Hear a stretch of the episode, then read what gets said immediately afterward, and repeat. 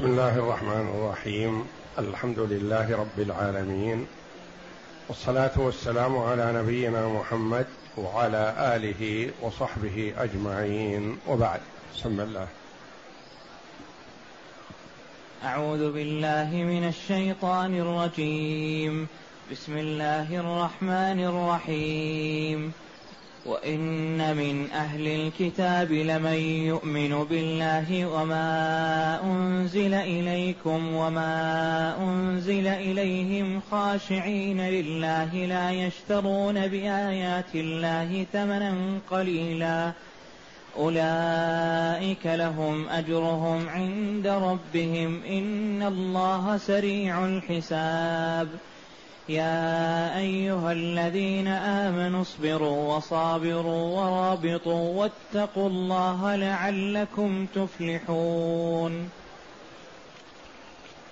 هذه الآيات الكريمة ختم الله جل وعلا بها سورة آل عمران. يقول جل وعلا وإن من أهل الكتاب لمن يؤمن بالله وما أنزل إليكم وما أنزل إليهم خاشعين لله. لا يشترون بآيات الله ثمنا قليلا. أولئك لهم أجرهم عند ربهم. أولئك لهم أجرهم عند ربهم. إن الله سريع الحساب. يذكر جل وعلا بالثناء من آمن بالله جل وعلا وبمحمد صلى الله عليه وسلم من أهل الكتاب. فأهل الكتاب الأصل فيهم اليهود والنصارى لأن لهم كتاب من الله جل وعلا. فاليهود نبيهم موسى وأخوه هارون عليهم الصلاة والسلام. أنزل الله عليه التوراة والنصارى نبيهم عيسى بن مريم عليه الصلاة والسلام. أنزل الله عليه الإنجيل. فلذا يسمون أهل الكتاب بخلاف المشركين. المشركون لا كتاب لهم وهم يزعمون مجرد زعم أنهم على ملة إبراهيم وليس كذلك. كما أن اليهود والنصارى كذلك يزعمون ويتعلقون بأنهم على ملة إبراهيم. وهذا تعلق الأمم بإبراهيم استجابة من الله جل وعلا لدعوة إبراهيم حيث دعا ربه واجعل لي لسان صدق في الآخرين فاليهود يقولون نحن على ملة إبراهيم والنصارى كذلك ومشرك العرب كذلك ومحمد صلى الله عليه وسلم وأمته على ملة إبراهيم. وكذب جل وعلا من زعم من اليهود أنه على ملة إبراهيم وكذا من النصارى. ما كان إبراهيم يهوديا ولا نصرانيا ولكن كان حنيفا مسلما وما كان من المشركين. إن أولى الناس بإبراهيم للذين اتبعوه وهذا النبي والذين آمنوا. أولى الناس بإبراهيم من اتبعه وأطاعه في حياته عليه الصلاة والسلام ومحمد صلى الله عليه وسلم وأمته. الله جل وعلا أوحى إلى محمد أن اتبع ملة إبراهيم حنيفا وما كان من المشركين.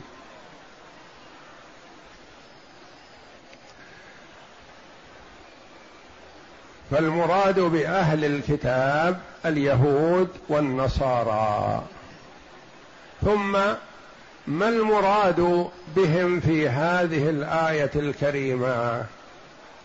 وإن من أهل الكتاب لمن يؤمن بالله وما أنزل إليكم وما أنزل إليهم. أقوال للعلماء رحمهم الله. قيل المراد بها أصحمة النجاشي ملك الحبشة.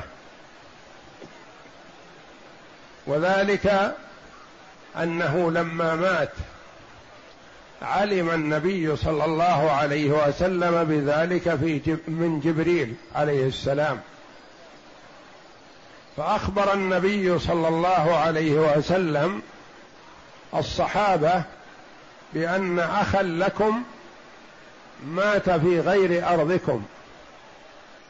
فاخرجوا وصلوا عليه. فخرج بهم النبي صلى الله عليه وسلم وصفهم وصلى بهم. فقال بعض المنافقين يصلي على علج مات بالحبشة ليس على دينه. يعني من باب الانتقاد لأن المنافقين يتلقطون الزلات والنبي صلى الله عليه وسلم معصوم من الزلل عليه الصلاة والسلام. عصمه الله جل وعلا فما يحصل منه خطأ ابدا. لكن المنافقين الشيء الذي لا يناسبهم يعتبرونه خطأ. فانتقدوا على النبي صلى الله عليه وسلم في صلاته على النجاشي. فأنزل الله جل وعلا وإن من أهل الكتاب لمن يؤمن بالله وما أنزل إليكم وما أنزل إليهم خاشعين لله. وقيل هذه الآية نزلت في عبد الله بن سلام رضي الله عنه. الحبر من أحبار اليهود. أسلم رضي الله عنه بمحمد وآمن بمحمد صلى الله عليه وسلم. فأنزل الله جل وعلا هذه الآية ثناء عليه. وذلك أن النبي صلى الله عليه وسلم لما قدم إلى المدينة جاء من جاء من اليهود ينظرون إلى هذا الذي يقال إنه نبي. ومن ضمنهم عبد الله بن سلام حبر من أحبار اليهود عالم من علمائهم. يقول فلما عاينت وجه النبي صلى الله عليه وسلم عرفت أن وجهه ليس بوجه كذاب. ما هذا كذاب؟ هذا ينطق بالحق. وأعجب رضي الله عنه بمنطق النبي صلى الله عليه وسلم. فجاء إلى النبي صلى الله عليه وسلم وسأله عن بعض الأسئلة ليطمئن فأجابه النبي صلى الله عليه وسلم بالجواب الصحيح. فشهد أن لا إله إلا الله وأن محمدا رسول الله. وقال يا رسول الله إن اليهود أهل بهت وكذب وافتراء فأحب أن تسألهم عني قبل أن يعلموا بإسلامي.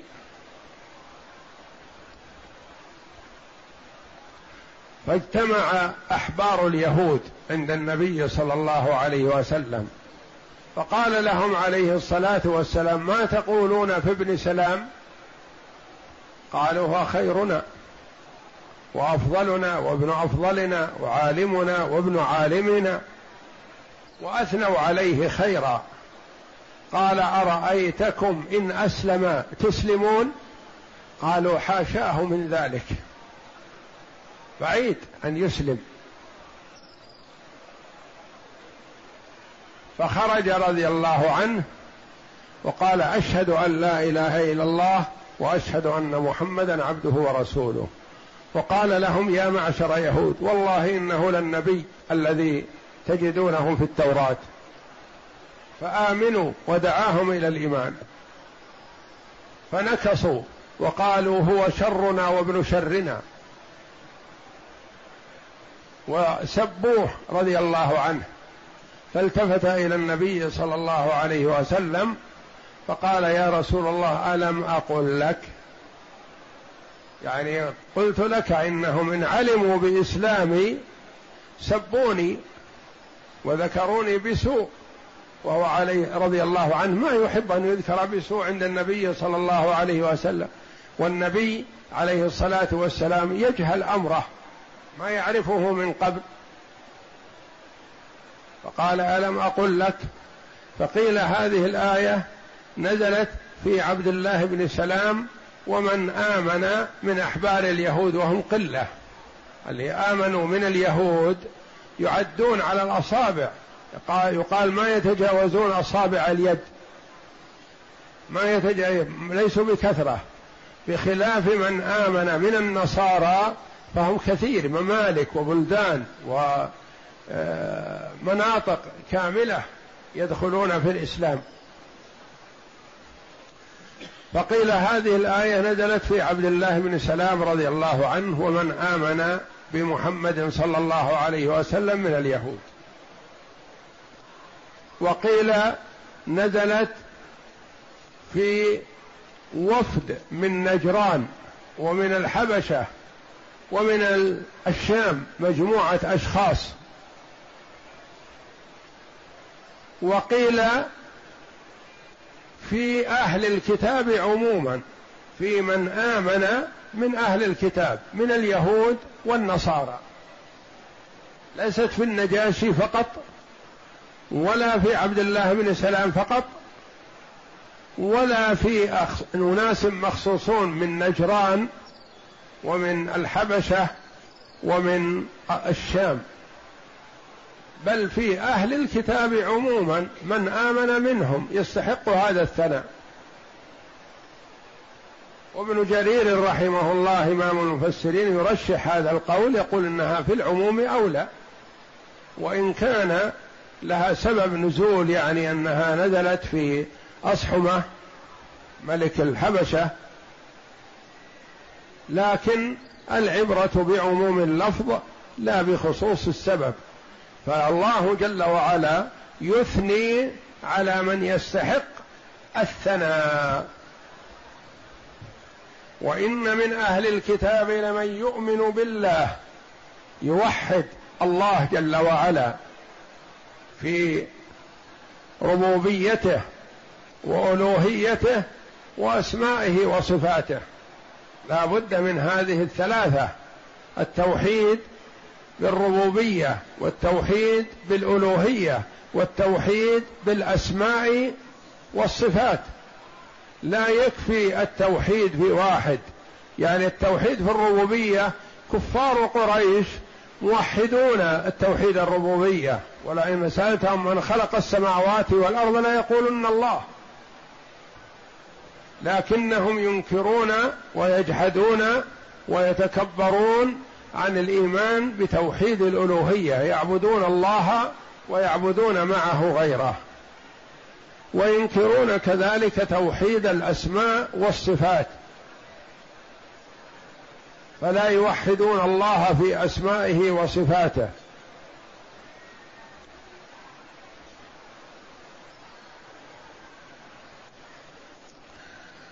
فالإيمان بالله لابد أن يؤمن بألوهيته جل وعلا وبربوبيته سبحانه وبأسمائه وصفاته على ما يليق بجلاله وعظمته.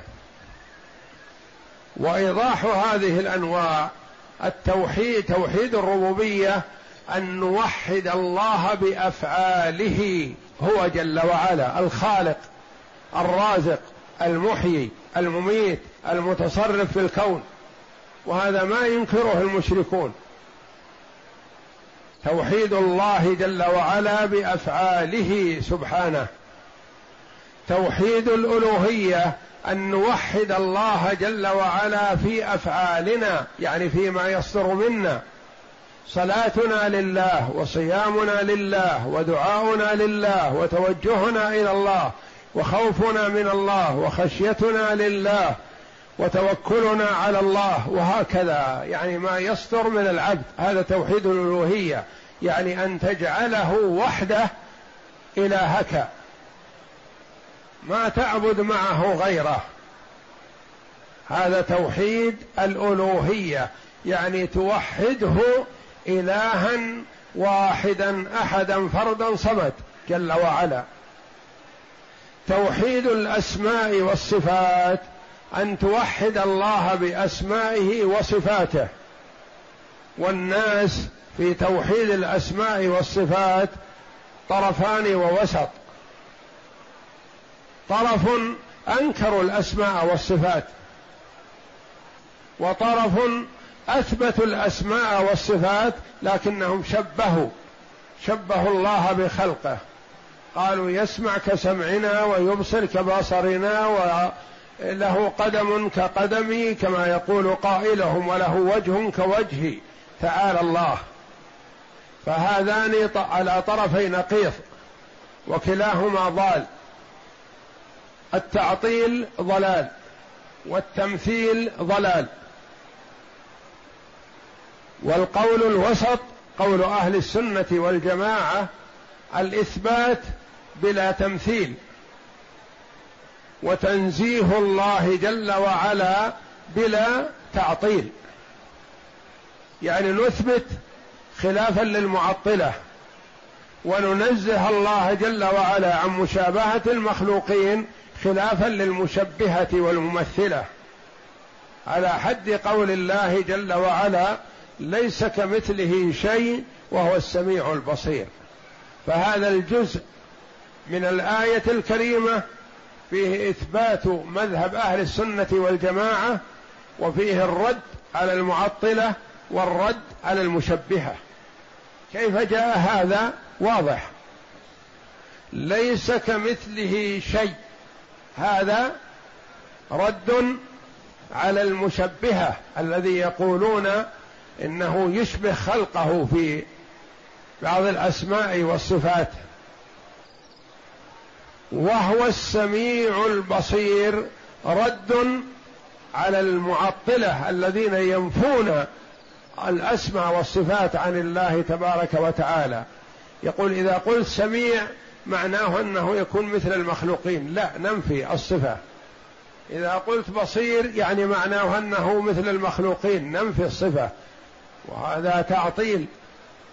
ومجموعها إثبات لمذهب أهل السنة والجماعة الإثبات بلا تمثيل والتنزيه. تنزيه الله جل وعلا بأسماء وصفاته عن مشابهة المخلوقين بلا تعطيل. فالمشبهة أثبتوا لكن تجاوزوا الحد. غلوا في الإثبات وقالوا له وجه كوجهي وسمع كسمعي وبصر كبصري تعالى الله. والمعطلة قالوا ننزه الله جل وعلا عن صفات المخلوقين. نعم نقول هذا حسن لكنهم تجاوزوا الحد. فنفوا الصفات. قالوا إثبات الصفات يترتب عليه التشبيه ففروا من التشبيه إلى التعطيل كما قال بعض العلماء كالمستجير من الرمضاء بالنار. فروا من التشبيه ووقعوا فيما هو أسوأ وأبعد عن الصواب الذي هو التعطيل. فالإيمان بالله يلزم منه الإيمان بألوهيته سبحانه وبربوبيته سبحانه وبأسمائه وصفاته. وما أنزل إليكم يؤمنون بالقرآن وبمحمد صلى الله عليه وسلم. والإيمان بالقرآن يلزم منها الإيمان بمحمد صلى الله عليه وسلم لأنه هو الذي جاء بالقرآن من عند الله. وما أنزل إليكم وما أنزل إليهم. وما أنزل إليهم من الكتب. أنزلت التوراة على موسى على نبينا وعليه أفضل الصلاة والسلام. وأنزل الإنجيل على عيسى عليه الصلاة والسلام.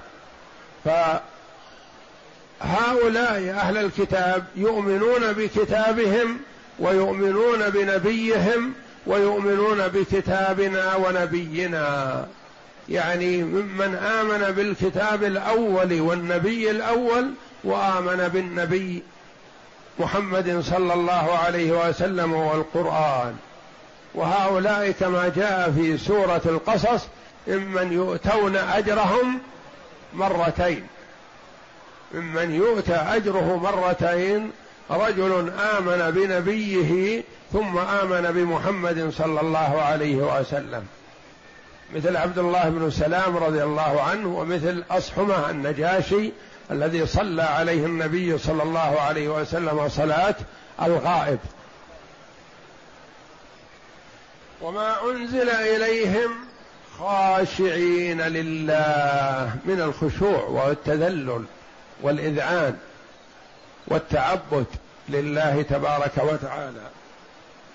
لا يشترون بآيات الله ثمنا قليلا. ما يتعوضون عن جحد صفة محمد صلى الله عليه وسلم شيئا من حطام الدنيا. يبينون أن محمدا صلى الله عليه وسلم هو نفسه الوارد الموصوف في التوراة والإنجيل. لأن خبثاء اليهود يسألون عن محمد صلى الله عليه وسلم ويسألهم كفار قريش يقولون أهو النبي الذي تذكرون أنه سيأتي؟ يقولون لا ما تنطبق عليه الصفة. ليس هذا. لأجل تبقى لهم رياستهم ومخصصاتهم وما يأخذونه من الناس من الأموال. هم يظنون في زعمهم أنهم إذا آمنوا بمحمد صاروا تبع تبع محمد ولا يحصلون على شيء من الأموال التي يحصلون عليها من عامتهم ورعائهم. فاشتروا حطام الدنيا بالإيمان بالله ورسوله والعياذ بالله. أما هؤلاء الذين أثنى الله جل وعلا عليهم في قوله لا يشترون بآيات الله ثمنا قليلا. يبينون ما عندهم من العلم. كما قال عبد الله بن سلام رضي الله عنه روي عنه أنه قال والله إني لا أعرف محمدا صلى الله عليه وسلم أكثر من معرفتي لابني. يقول ما عندي فيه أي شك. لا أشك في ابني ولا أشك في محمد صلى الله عليه وسلم. لأن محمد عليه الصلاة والسلام أخبرني عنه ربي بالكتاب المنزل من الله جل وعلا لأن التوراة والإنجيل منزلة من الله جل وعلا وهي كلام الله جل وعلا نزلت على أنبيائه لكن حرفت وبدلت وزيد فيها ونقص. يعني التوراة اللي مع اليهود الآن محرفة والإنجيل الذي مع النصارى محرف. لأن الله جل وعلا وكل حفظهما إلى أهل الكتابين. فما قاموا بالحفظ كما ينبغي. والله جل وعلا قال بما استحفظوا من كتاب الله. فاستحفظهم جل وعلا على كتابه لعلمه جل وعلا أنه سينسخه ولا يبقى. بخلاف القرآن فهو تولى جل وعلا حفظه بذاته. ما وكل حفظه إلى ملك مقرب ولا إلى نبي مرسل ولا إلى عالم ولا إلى غيره. إنا نحن نزلنا الذكر وإنا له لحافظون. لا يشترون بآيات الله ثمنا قليلا. قد يقول قائل إذا إذا كان الثمن كثير فلا بأس. ربما أخذوا ثمن كثير ملايين الأموال ملايين الذهب والفضة. نقول كل هذا قليل وحطام يسير مهما بلغ لأن كل الدنيا لا تزن عند الله جناح بعوضة وكل الدنيا شأنها يسير. ما تقاس بشيء من أمور الآخرة. موضع سوط أحدكم من الجنة خير من الدنيا وما فيها من أولها إلى آخرها. لأن الدنيا تفنى والآخرة تبقى ولا يقاس الباقي بالفاني ابدا. فمهما أخذوا يعني كل ما في الدنيا فهو قليل ليس بشيء. لأنه بين أمرين إما أن يموت صاحبه ويتركه وإما أن ينزع منه وهو حي. ما يبقى؟ بخلاف نعيم الجنة جعلنا الله وإياكم من أهلها فنعيمها باقي. ما ينزع من الإنسان. هم فيها خالدون مستمرون دائما وابدا. لا يشترون بآيات الله ثمنا قليلا. أولئك لهم أجرهم عند ربهم إن الله سريع الحساب. أولئك لهم أجرهم عند ربهم. يعني يعطيهم الله جل وعلا الأجر على قدر إيمانهم وأعمالهم الصالحة. والناس متفاوتون في الإيمان كما أنهم متفاوتون في الأعمال الصالحة. فإيمان أبي بكر الصديق رضي الله عنه ليس كإيمان سائر الصحابة. وإيمان الصحابة رضي الله عنهم ليس كإيمان من بعدهم. فالناس يتفاوتون في الإيمان والإيمان كما قرره أهل السنة والجماعة يزيد بالطاعة وينقص بالمعصية. يزيد إيمان المرء كلما اجتهد في الطاعات. وينقص إيمانه إذا وقع في المعصية. وقد يكون مثلا السارق عنده شيء من الإيمان لكن ليس إيمانه كإيمان الرجل التقي. وإيمان وشارب الخمر عنده شيء من الإيمان لكنه قليل جدا. وقد يرتفع عنه حال شربه الخمر والعياذ بالله. ثم هل يرجع إليها ولا يرجع؟ ولو رجع ما يكون كامل. بخلاف الرجل الصالح فإيمانه قوي فهو يزيد الإيمان وينقص. أولئك لهم أجرهم عند ربهم يعني ثوابهم على إيمانهم وإقبالهم على الله وأعمالهم الصالحة عند ربهم الذي رباهم بنعمه ويعلمهم ويعلم حالهم جل وعلا. قال عند ربهم لأنه مطلع عليهم ويعلم أحوالهم سبحانه. أولئك بالإشارة للبعد لعلو منزلتهم ورفعتهم عند الله تبارك وتعالى. لهم أجرهم عند ربهم إن الله سريع الحساب. لأنه مطلع جل وعلا. ما يحتاج إلى أن يرجع إلى معلومات سابقة أو إلى تدوين. هو حافظ لأمور عباده جل وعلا ومطلع عليها وحاضرة. ما يحتاج إلى أن يرجع إلى شيء وإلى مستندات ونحو ذلك كما يفعل. مثلا حساب الدنيا يرجعون إلى ما لديهم من المعلومات المدونة. الله جل وعلا يعلم ما العباد عاملون قبل أن يخلقهم. أول ما خلق الله القلم قال له اكتب قال ما أكتب قال ما هو كائن إلى يوم القيامة. فجرى بعلم الله جل وعلا إلى ما هو كائن يوم القيامة. وما تسقط من ورقة إلا يعلمها وعنده مفاتح الغيب لا يعلمها إلا هو ويعلم ما في البر والبحر. وما تسقط من ورقة إلا يعلمها ولا حبة في ظلمات الأرض ولا رطب ولا يابس إلا في كتاب مبين. وهو جل وعلا عالم بها. يعلم ما العباد عاملون قبل أن يخلقهم.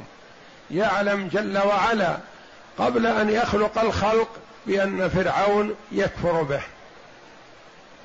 يعلم أن أبا جهل يموت كافرا جل وعلا. يعلم جل وعلا من سيسلم ويؤمن بالله ورسوله من الصحابة رضي الله عنهم قبل أن يخلق الخلق. إن الله سريع الحساب. اقرأ.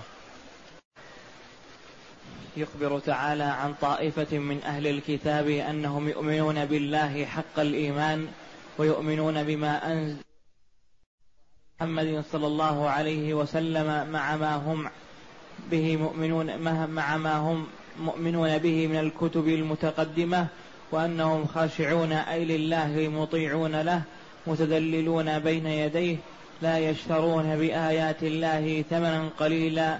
أي لا يكتمون ما بأيديهم من البشارة بمحمد صلى الله عليه وسلم وذكر صفته ونعته ومبعثه وصفة أمته وهؤلاء هم خير أهل الكتاب وصفوتهم سواء كانوا يهودا أو نصارى. وعبد الله بن سلام رضي الله عنه يقول لليهود اتقوا الله والله إنه للنبي وإنكم تعلمون ذلك. ما يخفى عليكم أنه هو النبي وأنه رسول الله فآمنوا به. فيقولون لا وجدناه يختلف ليس هذا هو سيأتي. جحودا وتكبرا وشحا بما كانوا يأخذونه من عامة اليهود ومن المشركين يأخذونه من جعل آثروه على الإيمان بالله. وكانوا قبل مبعث النبي صلى الله عليه وسلم يتوعدون الأوس والخزرج وهم على الشرك. يقول آن أوان مبعث نبي. إذا بعث اتبعناه وكنا معه فقضينا عليكم وقتلناكم وأفنيناكم فناء عاد وإرم. يعني نقضي عليكم. لأنه هو نبي ونحن أهل الكتاب نتبعه. فلما سمع الأنصار الأوس والخزرج رضي الله عنهم لمبعث النبي صلى الله عليه وسلم قال بعضهم لبعض يا قوم اتبعوا هذا الذي توعدكم به يهود. هل نكن الأوائل؟ فهم أسرعوا رضي الله عنهم وآمنوا بمحمد صلى الله عليه وسلم وأول ما بايعوه قالوا إن شئت الآن نأخذ سيوفنا على أهل مكة. لما بايعوه عند العقبة رضي الله عنهم وأرضاهم ودخل الإيمان في قلوبهم قالوا ما نبالي بأهل مكة وإن كنا قلة. نأخذ سيوفنا ونرغمهم على الإيمان بالله ونقاتلهم. رضي الله عنهم. فقال النبي صلى الله عليه وسلم إني لم أمر بذلك. ما أمر بالقتال. لأن الله جل وعلا كان يتدرج مع رسوله صلى الله عليه وسلم والمؤمنين. ولما جاء خبره لأهل الكتاب لليهود قالوا لا ما هذا هو؟ وأرسلت كفار قريش وفد. من عندهم إلى اليهود يقولون هذا الرجل الذي يزعم أنه بعث أهو الذي تجدونه في كتبكم؟ قالوا لا. قالوا ما رأيكم؟ نحن أهدى سبيل أم هو؟ هو قطع الأرحام وفعل وفعل وفرق بين الرجل وأهله وبين الأخ وأخيه وبين الولد وأبيه. ونحن تعلمون طريقتنا التي هي الشرك بالله والكفر به جل وعلا. قالوا بل أنتم أهدى سبيلا من محمد والعياذ بالله وهم يعلمون في حقيقة نفوسهم أن محمدا صلى الله عليه وسلم هو نبي الله وهو أفضل رسل الله صلوات الله وسلامه عليهم أجمعين لكنهم اشتروا بهذا الجحود والإنكار ثمن يعني أخذوا حطام الدنيا مقابل هذا الإنكار والعياذ بالله. وقد قال تعالى الذين آتيناهم الكتاب من قبله هم به يؤمنون الآية وقال تعالى الذين آتيناهم الكتاب يتلونه حق تلاوته أولئك يؤمنون به الآية. وقد قال تعالى ومن قوم موسى أمة يهدون بالحق وبه يعدلون. من قوم موسى الذين هم اليهود منهم وناس أخيار. نعم. وقوله تعالى ليسوا سواء من أهل الكتاب أمة قائمة يتلون آيات الله آناء الليل وهم يسجدون. يعني يتعبدون لله جل وعلا من اليهود مثل عبد الله بن سلام ومن معه من اليهود ومثل النصارى الذين تلا عليهم جعفر بن أبي طالب رضي الله عنه صدرا من سورة مريم. بكى النجاشي وبكى من حوله من البطارقة والعلماء علماء النصارى بكوا بكوا استجابة وقبولا للحق. ثم إن النجاشي أخذ من الأرض عود خفيف. قال والله ما زاد عما جاء به عيسى بن مريم بقدر هذا. يعني هذا هو الحق بعينه. وآمن بمحمد صلى الله عليه وسلم وأكرم الصحابة رضي الله عنهم ومنع عنهم الأذى فلذا صلى عليه النبي صلى الله عليه وسلم صلاة الغائب صلى عليه وهو في المدينة عليه الصلاة والسلام يوم وفاته. جاء الخبر من السماء وإلا الأخبار تتأخر في ذلك الوقت. تأخذ أشهر من المدينة للحبشة. نعم. نعم. وقال تعالى لتجدن أشد الناس عداوة للذين آمنوا اليهود والذين أشركوا ولتجدن أقربهم مودة للذين آمنوا الذين قالوا إنا نصارى. يعني أشد أعداء المؤمنين هم اليهود والمشركين.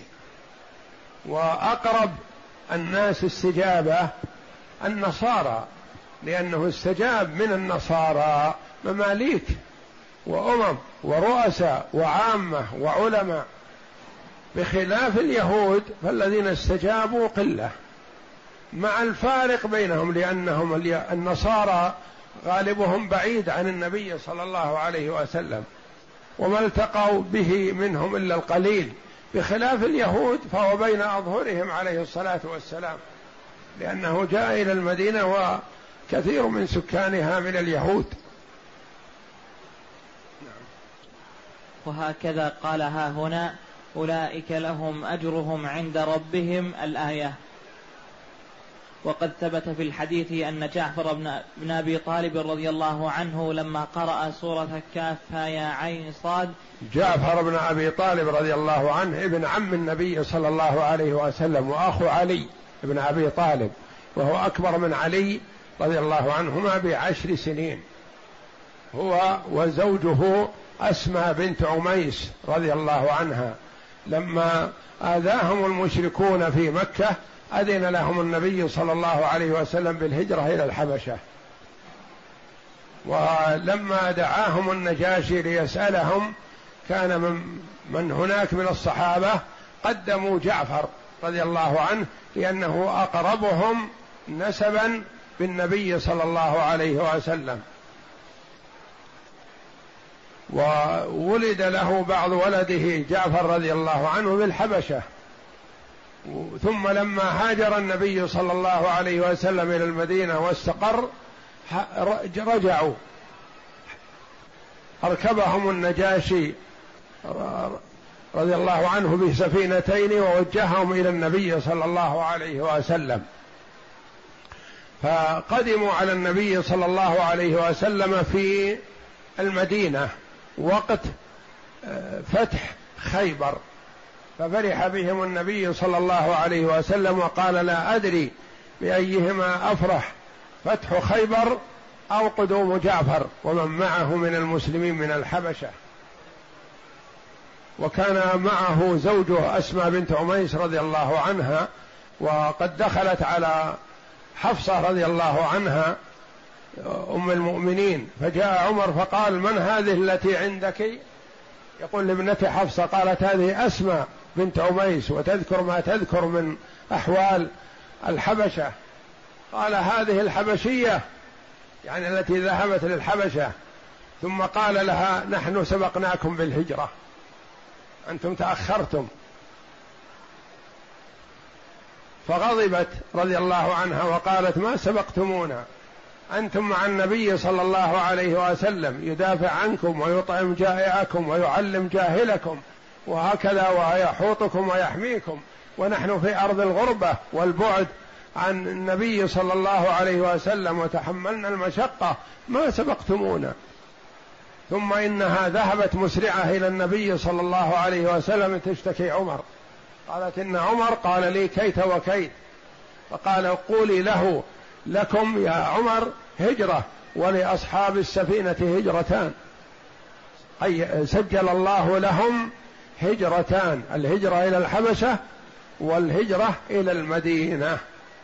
ولذا يقال عن بعض الصحابة رضي الله عنهم من من أهل الهجرتين من ذوي الهجرتين ممن هاجر الهجرتين يعني هاجر إلى الحبشة وهاجر إلى المدينة. فلما قرأ السورة بحضرة النجاشي ملك الحبشة وعنده البطارقة والقساوسة بكى وبكوا معه. لما دعاهم النجاشي دعا المسلمين حوله في الحبشة. لما جاءه عمرو بن العاص والذي معه يريدون أن يقودوا المسلمين يرجعونهم إلى مكة وجاءوا بالهدايا للنجاشي لأجل يسلمهم إياهم. قالوا هذولا هربوا منا من أولادنا وإخواننا هربوا منا سلمنا إياهم. فقال ما يمكن أسلمكم إياهم وأنا ما أدري عن ماذا يريدون ولما جاءوا إلي فدعاهم وأحضرهم و ف الصحابة تشاوروا فيما بينهم. يعني ماذا نقول للنجاشي ماذا نقول له؟ فتشاوروا وقالوا لا ينجيكم والله إلا ما جاء في كتاب الله. اصدقوا الله جل وعلا والله يتولى الدفاع عنكم. فلما دخلوا على النجاشي قال من أقربكم بهذا الذي يقال إنه نبي؟ قال جعفر أنا. فقال هل معك شيء مما نزل عليه؟ قال نعم. فوفق رضي الله عنه وأرضاه وتلا أول سورة مريم. كاف عين صاد. التي فيها مريم وفيها عيسى عليهم الصلاة والسلام. فتلاها رضي الله عنه تلاوة حسنة ووضحها لهم فبكوا. لما سمعوا كلام الله جل وعلا حتى هضموا لحاهم بدموعهم. وقال لهم أنتم آمنون في بلادي. لا أحد يتعرض لكم بسوء. ورد عمرو بن العاص ومن جاء معه ورد عليهم هداياهم. قال لا أقبلها لأن هذه رشوة تريدون أن اسلمكم هؤلاء الأخيار. ورد عمرو بن العاص ردا سيئا لأنه جاء ليؤذي المسلمين رضي الله عنه قبل أن يمن الله جل وعلا عليه بالإسلام. فلما تلا جعفر رضي الله عنه سورة مريم بكى النجاشي ومن حوله من علمائه من أهل الكتاب من النصارى. نعم. وثبت في الصحيحين أن النجاشي لما مات نعاه النبي صلى الله عليه وسلم إلى أصحابه وقال إن أخا لكم بالحبشة قد مات فصلوا عليه فخرج إلى الصحراء فصفهم وصلى عليه. وروى ابن أبي حاتم عن أنس بن مالك رضي الله عنه قال لما توفي النجاشي قال رسول الله صلى الله عليه وسلم استغفروا لأخيكم فقال بعض الناس بعض الناس من المنافقين وإلا المؤمن يسمع ويطيع لما يقوله النبي صلى الله عليه وسلم ولا يعترض عليه. وما كان لمؤمن ولا مؤمنة إذا قضى الله ورسوله أمرا أن يكون لهم الخيرة من أمرهم. المراد ببعض الناس ببعض المنافقين الذين يعترضون على النبي صلى الله عليه وسلم. فقال بعض الناس يأمرنا أن نستغفر لعلج مات بأرض الحبشة فنزل فنزلت الآية وإن من أهل الكتاب لمن يؤمن بالله وما أنزل إليكم وما أنزل إليهم خاشعين لله. الآية. وقال عباد بن منصور سألته الحسن البصري عن قول الله وإن من أهل الكتاب لمن يؤمن بالله الآية قال هم أهل الكتاب الذين كانوا قبل محمد صلى الله عليه وسلم فاتبعوه وعرفوا الإسلام فأعطاهم الله تعالى أجر أجر اثنين للذين كانوا عليه من الإيمان قبل محمد صلى الله عليه وسلم واتباعهم محمدا صلى الله عليه وسلم. والله أعلم وصلى الله وسلم وبارك على عبده ورسول نبينا محمد وعلى آله وصحبه أجمعين.